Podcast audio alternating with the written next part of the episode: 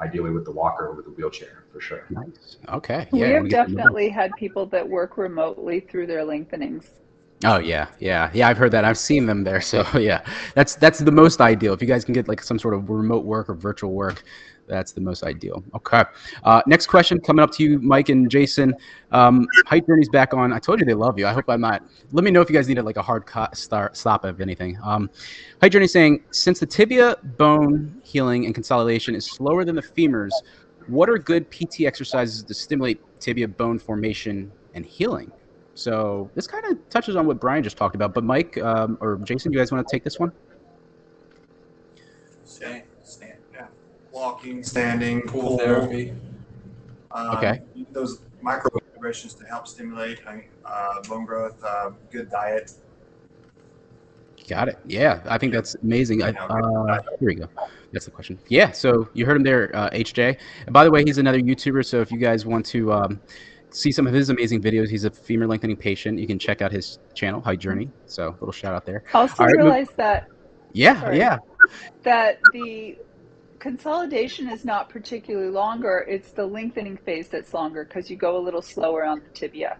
Interesting. Interesting. You don't you don't think it heals a little bit slower, Fran? I think that I don't know. The- In my case, The ratio for adults is about 1.5 to 1. So if it's if it's three months to um, to lengthen, then you've Yeah. got about um, 4.5 to consolidate. It's not particularly slower on one versus the other, but definitely the distraction phase is slower. Yeah, that's true. That is very true. Okay, well, you're the expert. All right, let's see. Um, next question here is from Benjamin. He's asking, when doing quadrilateral lengthening, all four segments, would you recommend patients do it three to four weeks apart, or do the femurs and the tibia a year apart? So this is going to, you know, that muscle tension. Obviously, I know at the Paley Institute he likes to say that 10 centimeters if you're doing it with that shorter time frame, and if you do it a year apart, you can go for maximum length zone. both. Um, for quadrilateral patients that you've had, Jason, what what was the time frame, the ideal time frame that you see in between? Um, was it three to four weeks or the one year in between? I think that their screen froze. Yeah, they they're sitting there too still. I'm like, that's not looking right. Brian, you want to take that? I'm gonna try to find them. I'll, I'll knock them out and they'll know to come back on. Um, yeah, you know, uh, if it was me, I would do it uh, the year apart. Um, Okay.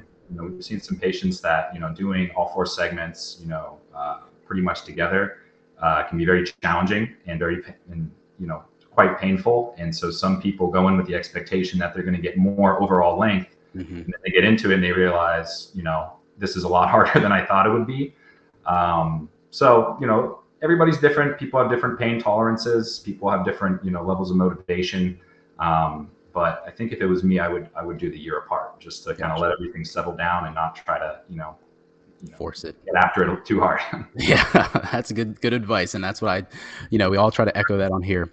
Um, all right, next question is for preparation for the surgery in terms of stretches. How many times a day do I need to stretch, and how should I space them out? So this is that pre-surgery phase.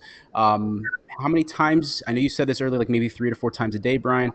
But how should they space them out? Like morning, noon, night, or is it just depend on their schedule or whenever they can get it?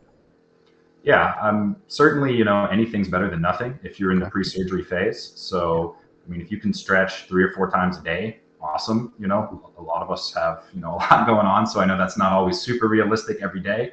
Um, but the more, the better, you know, as long as you're doing it safely.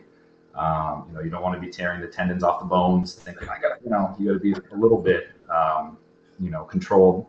But yeah, if you could space them as evenly as possible throughout the day, um, sometimes, you know, the having a thorough warm up is very important. So we wouldn't necessarily want you to, you know, roll out of bed and get into a really intense hamstring or quadricep stretch um, without, you know, moving around, getting an active warm up. Um, but certainly, if you can space them evenly throughout the day, you know, two three times a day before surgery, that would be amazing. Okay. That's like the ideal. Perfect. That's really good advice because I know that pre-surgery phase it will also get them in like very disciplined for what's to come during the lengthening phase. So um, that's another thing, the mental preparation of it. All right, we're gonna try to get Mike and Jason on this before they drop out again. I think the, co- the connection is probably bad over there. Or you got you probably in the basement over there. I know that's like Fort Knox. So, um, all right, this question is from Janu. He's asking the question for the whole team Would you undergo limb lengthening personally or advise a loved one considering all that you've experienced in this field? Femur, tibia, your suggestions. That's a good question. This guy's six three. This guy's six five. I don't think they, they need to know anything. yeah, they are tall guys. They're really tall. They don't Oh, need yeah. lengthening.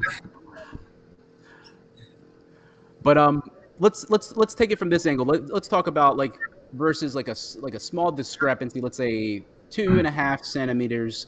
Um, when it you know obviously that can affect you know the pelvic obliquity and all kinds of problems in the back and whatnot. Let's say, Fran, you want to hop in on this. Would you get lengthening done um, or advise a loved one to get it done based on seeing the recovery of patients over the years?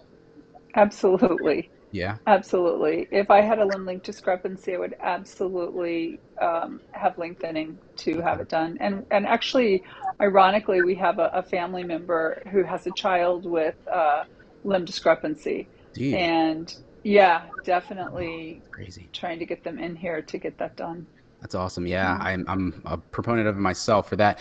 Um, and let's say let's say stature lengthening. If you had a let's say I don't know uh, a niece or a nephew who was really feeling bad about their stature, and you know they wanted to kind of boost it a little bit. And we know you guys do it extremely well at the Paley Institute.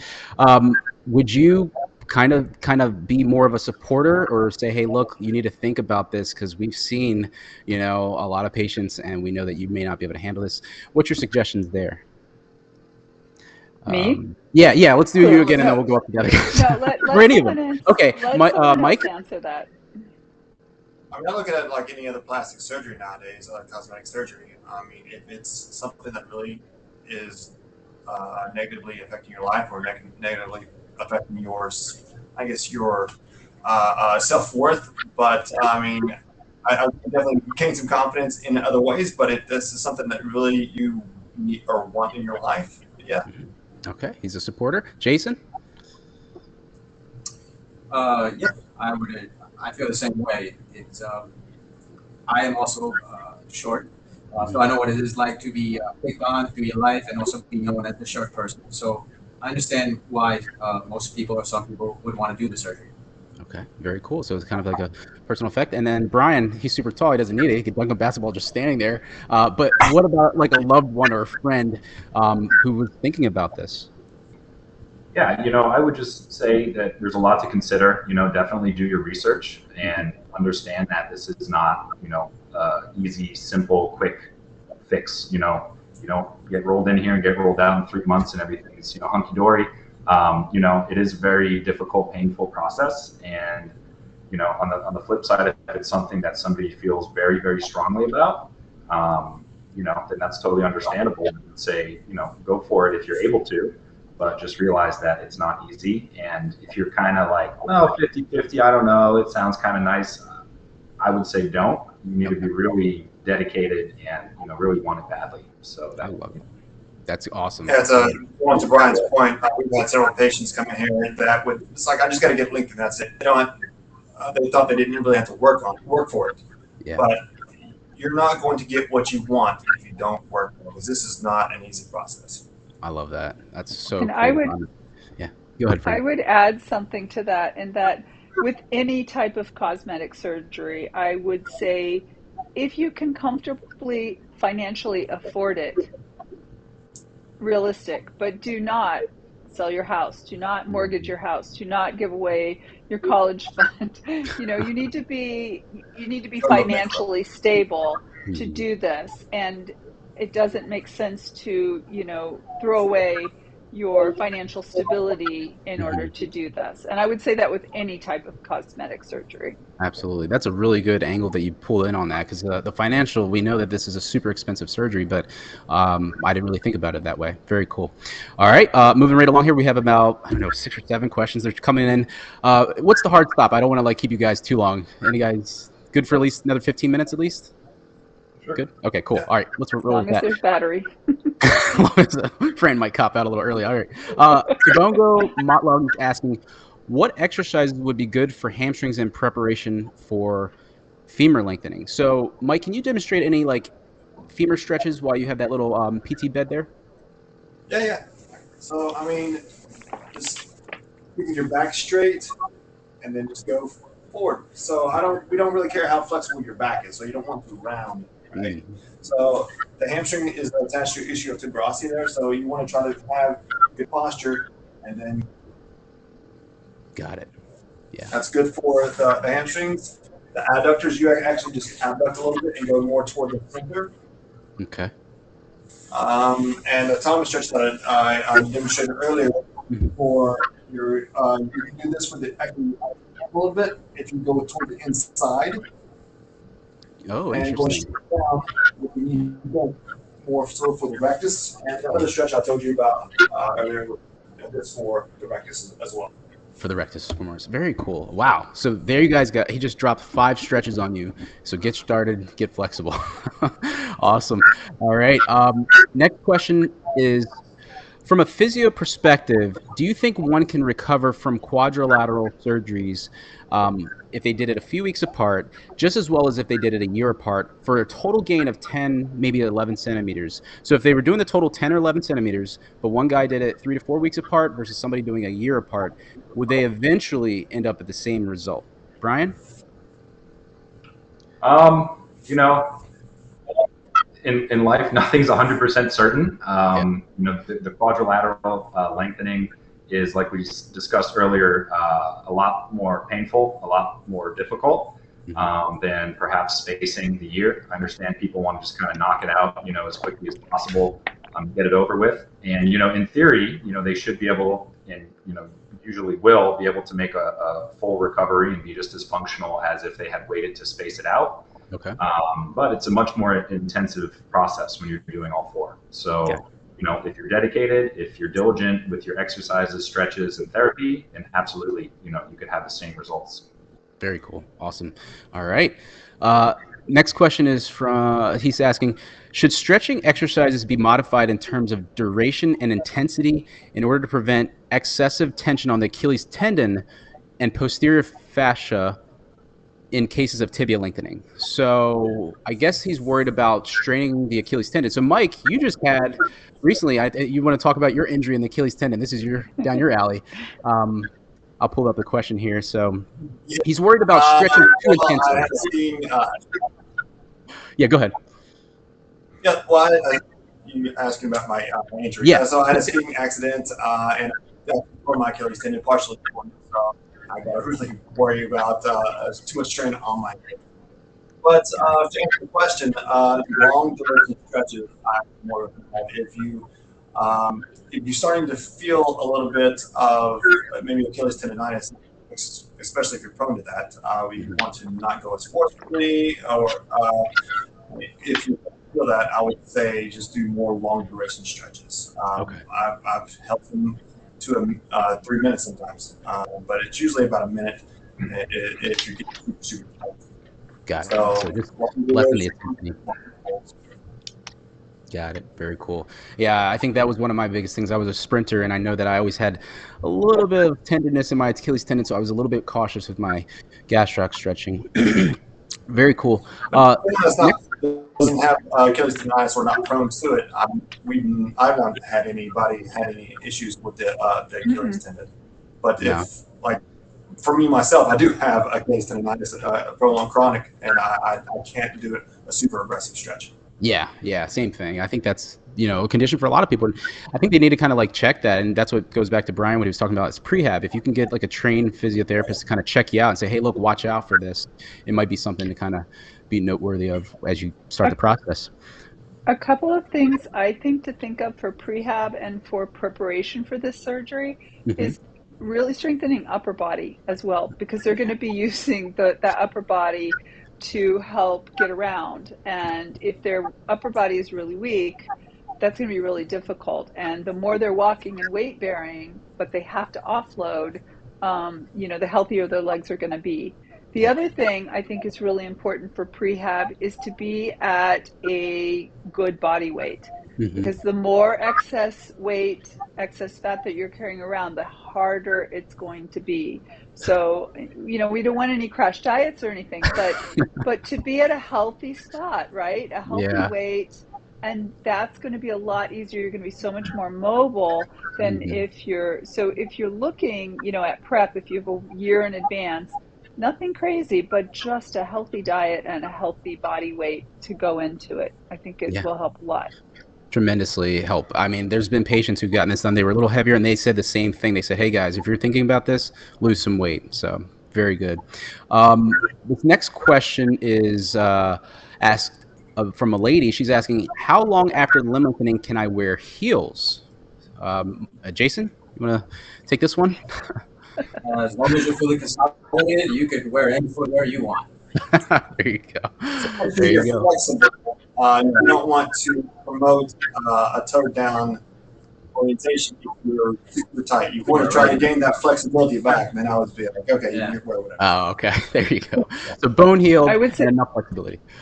with the tibial lengthening it's going to be it's going to be something you're not going to want to do a lot of i mean heels in, in any situation should really be in shorter duration you Mhm. know not not something you wear all day long every day but especially after tibial lengthening because what wants to get tight are the two joint muscles the gastrocs and if you wear a heel you're just going to promote that tightness. Gotcha. Yeah. So I guess maybe, Fran, like maybe like after you're getting a normal walking gait by that one year mark, heels are good to go. Maybe. I'd Depends. say once We'll you're say heels are in small doses. Small doses. If you want to Gradually build up to it. and a healthy leg. Yeah. I mean, there's some crazy girls out there that like to wear those big old heels, you know, ballerina heels, I call them. So, um, yeah, very in cool. smaller doses. Go and wear them for dancing at night, but like don't wear them to the office all day. It's just not You'd be surprised. They wear them to bed. Let me stop. All right, this one's from Alexandros. Um, sounds like a Greek name, but anyway, two questions. For a patient who who's interested in this procedure, but like me has tight hip flexors and left hip pain snapping, how much of a hurdle would these conditions be to getting the surgery? And then his second question, I'll, I'll follow up on this. He says, let's actually address that one first. So he's saying tight hip flexors, left hip pain, clicking or snapping. Would that be a big hurdle for getting lengthening done in his femurs? sounds like an IT band issue. IT band? Yeah, I would say it's like IT band. You can do foam rolling. and Got it, that yeah. nature.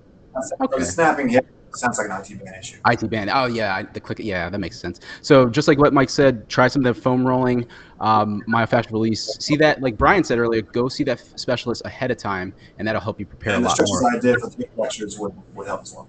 Yeah, the ones that uh, Mike showed earlier, like the Thomas stretch, and the other ones for the hip flexor.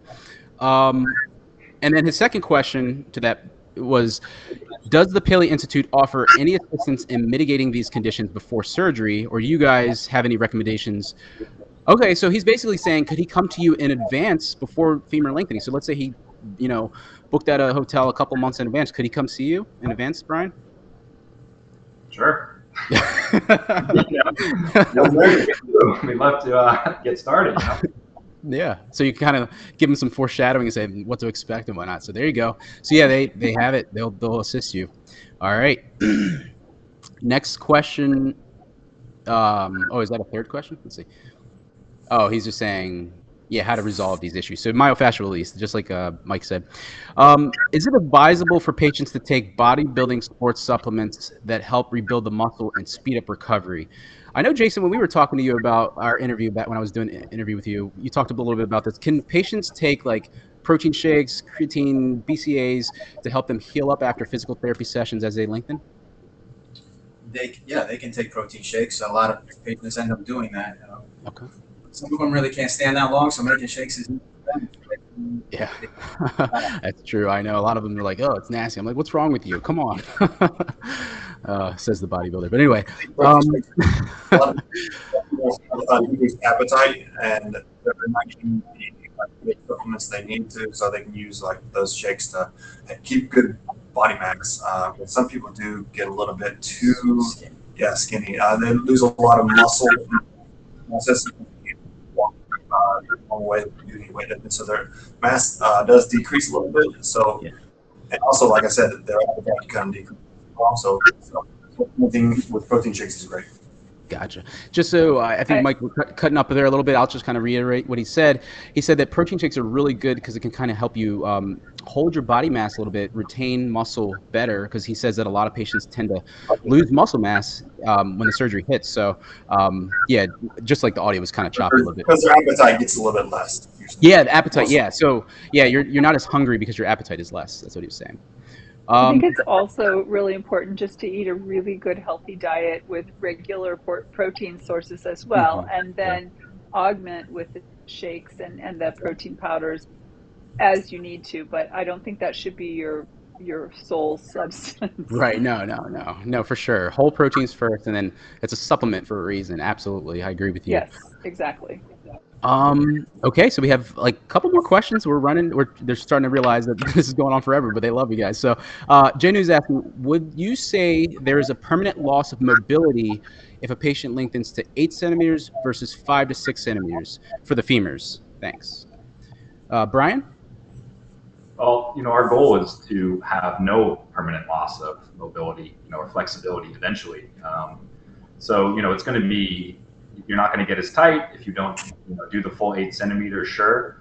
Um, but our goal is whether you do five or eight, you know, as long as you can tolerate it, um, is to get you back to 100% and back to you know, functional activities. Um, so, Gotcha. Very cool. Yeah, they don't play around at the Paley Institute, guys. I mean, that's why I brought these on. These are world class, you know, rehab experts who come on. I don't hear any problems from a lot of their patients, and the reason why is because they just don't tolerate. If you can't get back to 100%, they don't. I mean, that they didn't do their job, and they do their job. So um, We don't we don't sacrifice function for length. that's we that's the not. echoing statement. Yeah, from both the medical team and the physio team, it's just what you hear. They don't sacrifice function for length.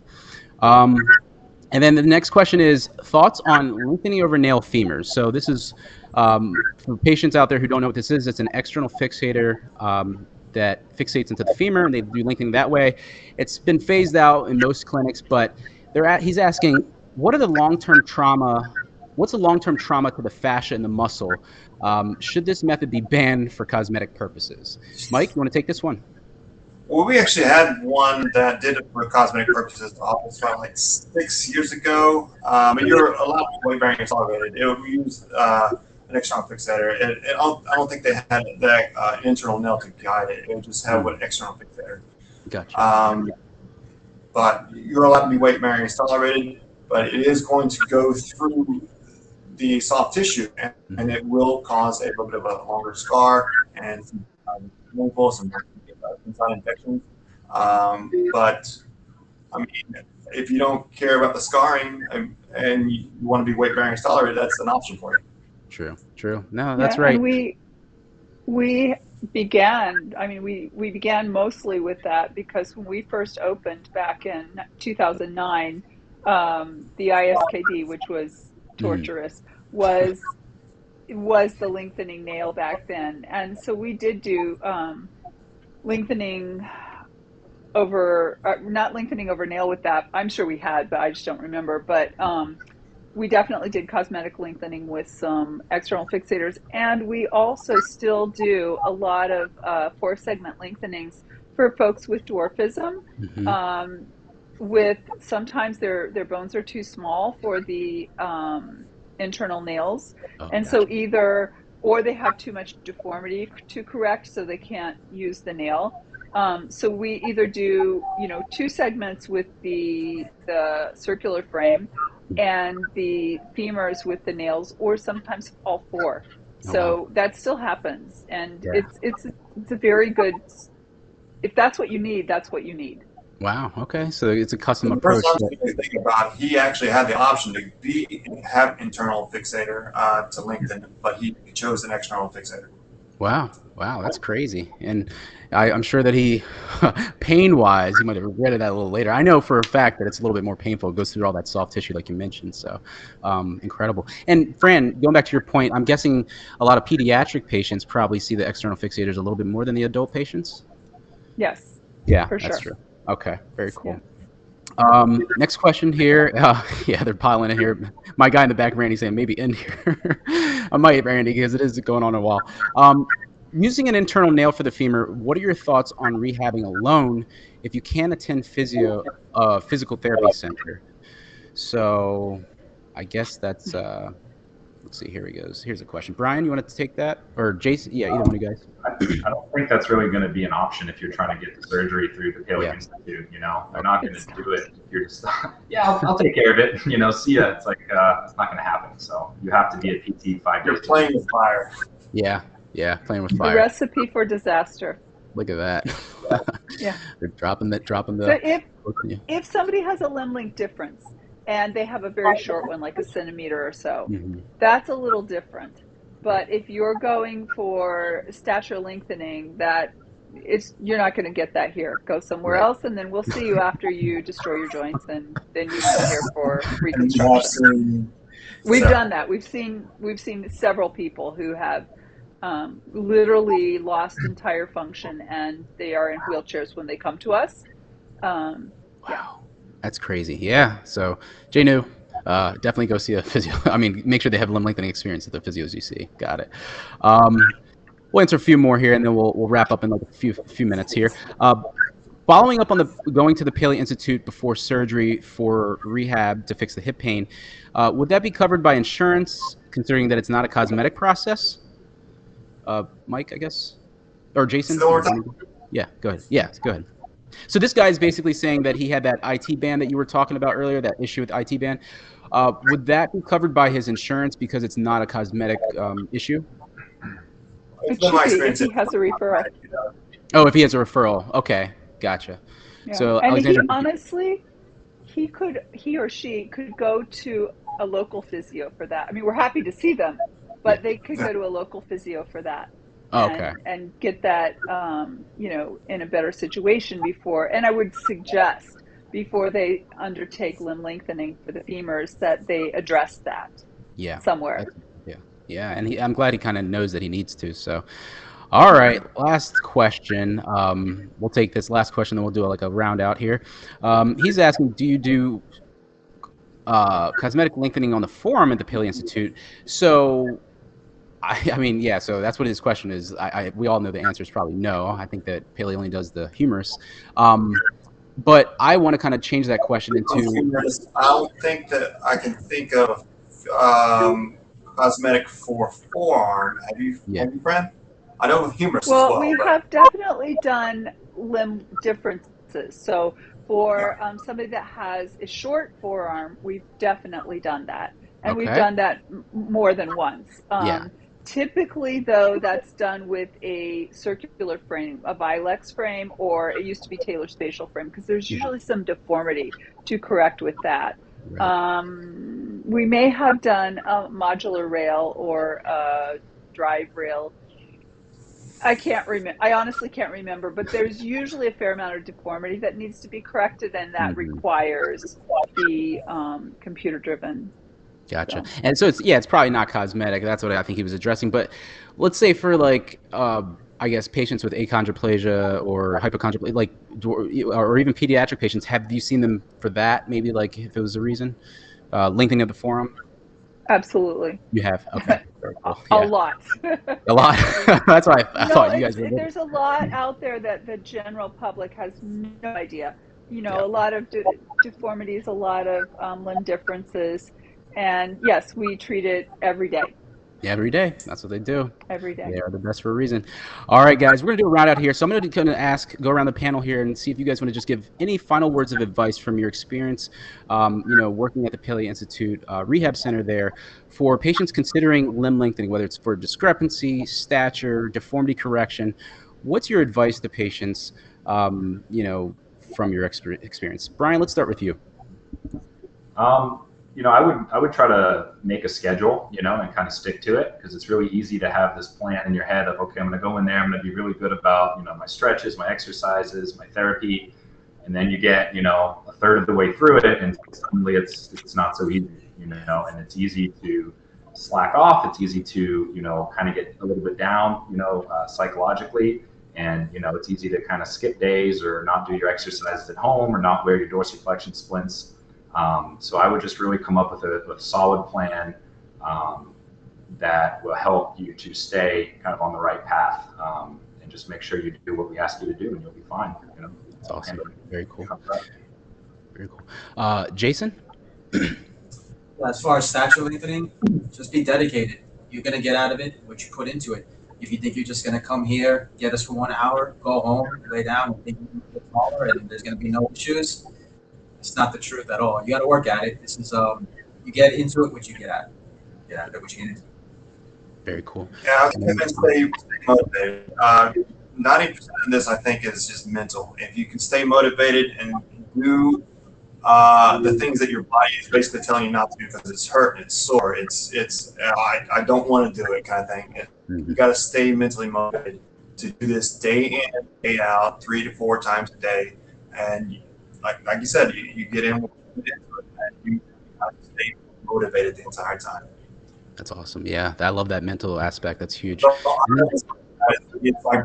You gotta, the time you wake up, the time you go to sleep, you gotta stay motivated and, and stay with it.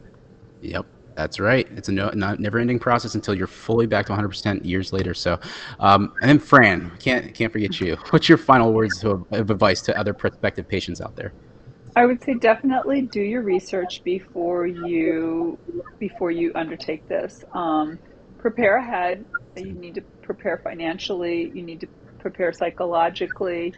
Um, I think it's fair also to explore, you know, what you want to get out of it. Maybe go see a psychologist and kind of talk about why you want to do this. I think I think that's really important. Um, and then I think also, you know, prepare. You're going to need to have someone down here with you for the first couple weeks for sure. Um, you know, make sure that either you're going to hire someone or you're going to bring a family member that's supportive. And, um, you know, again, I, I agree with what the stuff that each of them has said. It's it's all about what you do. Um, one last thing I might say is I think that those that spend some time in the pool, like an hour in the pool exercising every day, have better outcomes as well. It doesn't have to be formally through our aquatic uh, program, but you know, that's time that you're moving and you're able to exercise and not putting too much weight on your um, You're, on your limbs. But you can really get some great uh, cardiovascular and and range of motion in, Yeah. and it just keeps the the spirits up as well. yeah, and you guys have a hydrotherapy pool there and an anti-gravity treadmill. I saw it. I was there. Yeah, we have a, a pool off center, but we're right now in the phases of planning for our um, our additional pool that we're going to be constructing. So, Oh, okay. You're Yeah, it's coming. Very, but we It's do coming. have one off center. But Stay it's. Florida. There pools all over. yeah, there's water everywhere. And the hotels cool. that our, our patients stay at have a pool with a lift. Ah, yeah, I've heard of that. And the shuttle bus comes and picks them up. It's as easy as that. So, very cool. Well, I want to thank all of you for coming out and sharing your valuable expertise with all of the patients watching. Um, it's truly going to help them out big time. So, yeah, um, I- we'll have to have you guys back on and maybe sometime later this year, but I really appreciate it. Um, this is the world class physiotherapist team from the Paley Institute in West Palm Beach, Florida, at St. Mary's Medical Center. If you guys want to reach out to them, I have the links to you know reach out to their team um, and their emails all below this video. So go ahead and do that. If you want to find out more information or contact them directly, I think Angelique will kind of spread out the information from each of them. And yeah, until next time, this is Victor from Cyborg for Life signing out. See you guys next time.